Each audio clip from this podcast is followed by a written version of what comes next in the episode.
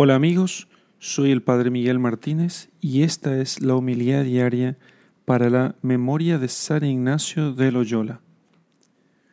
Lectura del Santo Evangelio según San Lucas, capítulo 14, versículos 25 al 33.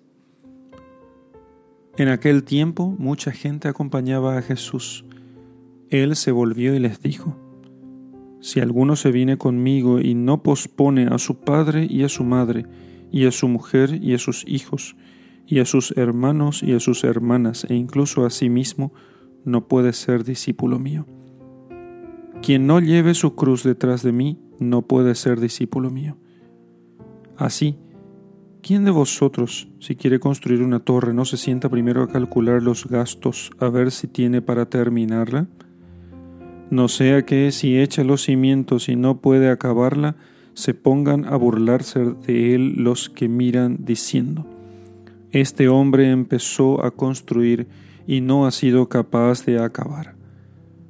¿O qué rey, si va a dar la batalla a otro rey, no se sienta primero a deliberar si con diez mil hombres podrá salir al paso del que le ataca con veinte mil? Y si no, cuando el otro está todavía lejos, envía legados para pedir condiciones de paz. Lo mismo vosotros, el que no renuncia a todos sus bienes, no puede ser discípulo mío. Palabra del Señor. Gloria a ti, Señor Jesús. Queridos míos, hoy celebramos la memoria del gran fundador de la Compañía de Jesús, San Ignacio de Loyola que falleció allá cerca de 1556. Este es el gran celador de la mayor gloria divina. Nació en la provincia de Guipúzcoa y en, una casa muy noble. Se crió desde niño en la corte de los reyes católicos y se inclinó desde temprano a la milicia. Y habiendo los franceses puesto cerco a un castillo en Pamplona, Ignacio defendió este, eh, este símbolo de su tierra eh, con eh, heroico valor hasta que fue muy mal herido. Y se agravó el mal y entonces, estando muy gravemente, se le apareció el apóstol San Pedro, del cual él era muy devoto y a cuya honra había escrito inclusive un poema, y con esta visita del cielo comenzó él a mejorar. Así que mientras estaba convaleciente pidió algún libro, pero algún libro de caballería, aquellos que contaban hazañas de caballeros, como una novela de nuestros días, para entretenerse. Pero no encontraron ninguno y le trajeron entonces un libro de la vida de Cristo y otro libro de vidas de santos. Y aquello encendió el corazón de Ignacio. En ese instante se sentó de la casa un estallido muy grande y la casa donde estaba, el aposento, el cuarto donde estaba él, donde estaba Ignacio, tembló, se hundió de arriba abajo una de las paredes, pero él sanó de sus heridas y se partió para Montserrat donde hizo confesión general. Colgó su espada en un altar de Nuestra Señora y entregó sus vestimentas preciosas a un pobre, se vistió él de, saco o de una ropa de tela asperísima, y de allí partió a Manresa, donde quedó un año más o menos en una cueva en la cual hizo vida de oración y penitencia, y eh, en la cual, iluminado por el Espíritu Santo y enseñado por la Virgen Santísima, escribió aquel famoso libro de los ejercicios espirituales que tanto bien ya ha hecho a la Iglesia. Y después fue en peregrinación a Jerusalén.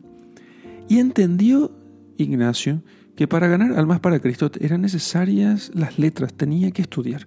Así que volvió a España, estudió en Barcelona, en Alcalá, en Salamanca y luego fue a París.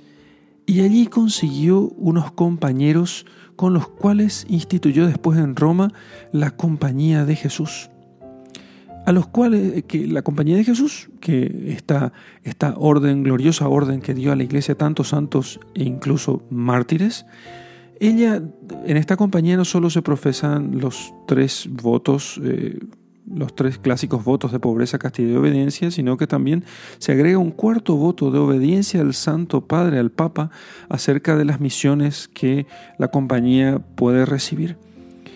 Y bueno, el Papa aprobó esta congregación religiosa y incluso dijo de ella que el dedo de Dios está allí. Digitus Dei est hic.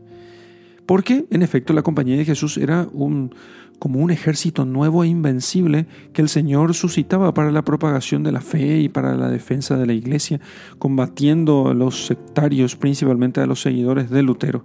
Y así la compañía de Jesús conquistó para Cristo muchos reinos, en Asia, en África, en América. De hecho, muchas misiones eh, por las cuales nosotros creemos en Cristo se han realizado en nuestras tierras americanas. Restauró en Europa la piedad cristiana, la frecuencia de los sacramentos y le ha dado a la iglesia centenares y centenares de mártires, con millares de nombres eh, sapientísimos de hombres de grandes luces intelectuales y resucitando para volver a luchar como antes por la mayor gloria de Dios, tal vez eh, el espíritu magnánimo que infundió San Ignacio en su santa compañía es lo que tanto bien haya hecho a la iglesia. Eh, Ignacio, después de haberla gobernado por espacio de 16 años, a los 65 años de edad, descansó en la paz del Señor. Hemos nosotros de entender que la vida es ciertamente una lucha por Jesucristo. Ignacio quiso una compañía de Jesús, una, un ejército de Jesucristo para que pueda luchar por él en la enseñanza de la verdad y en la conquista de las almas. Si querés alcanzar el Espíritu de Jesucristo que formaba el alma de San Ignacio, lo hallarás en los ejercicios espirituales. Dice el Papa León XIII que al conocer los ejercicios espirituales no pudo menos que exclamar, He aquí el alimento que deseaba para mi alma. Y así, entonces, muchos santos y santas se alimentaron de los ejercicios espirituales.